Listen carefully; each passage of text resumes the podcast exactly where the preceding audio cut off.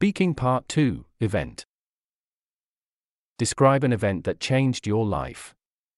You should say what the event was, why it changed your life, where and when it occurred, and explain who was with you when it happened.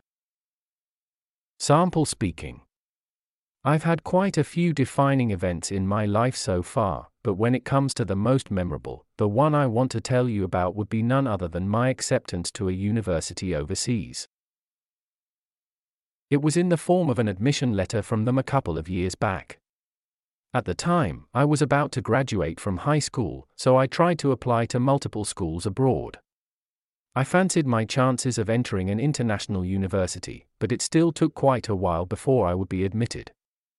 One of the places that I sent my application to was Springfield University in the United States, which sent me an invitation letter several weeks after I submitted my form. I informed my mom and dad once I finished reading the email. I could recall that they were as ecstatic as I was, just short of jumping for joy like children. It was in the afternoon too, so we put off our plans for the rest of the day to go to a restaurant to celebrate.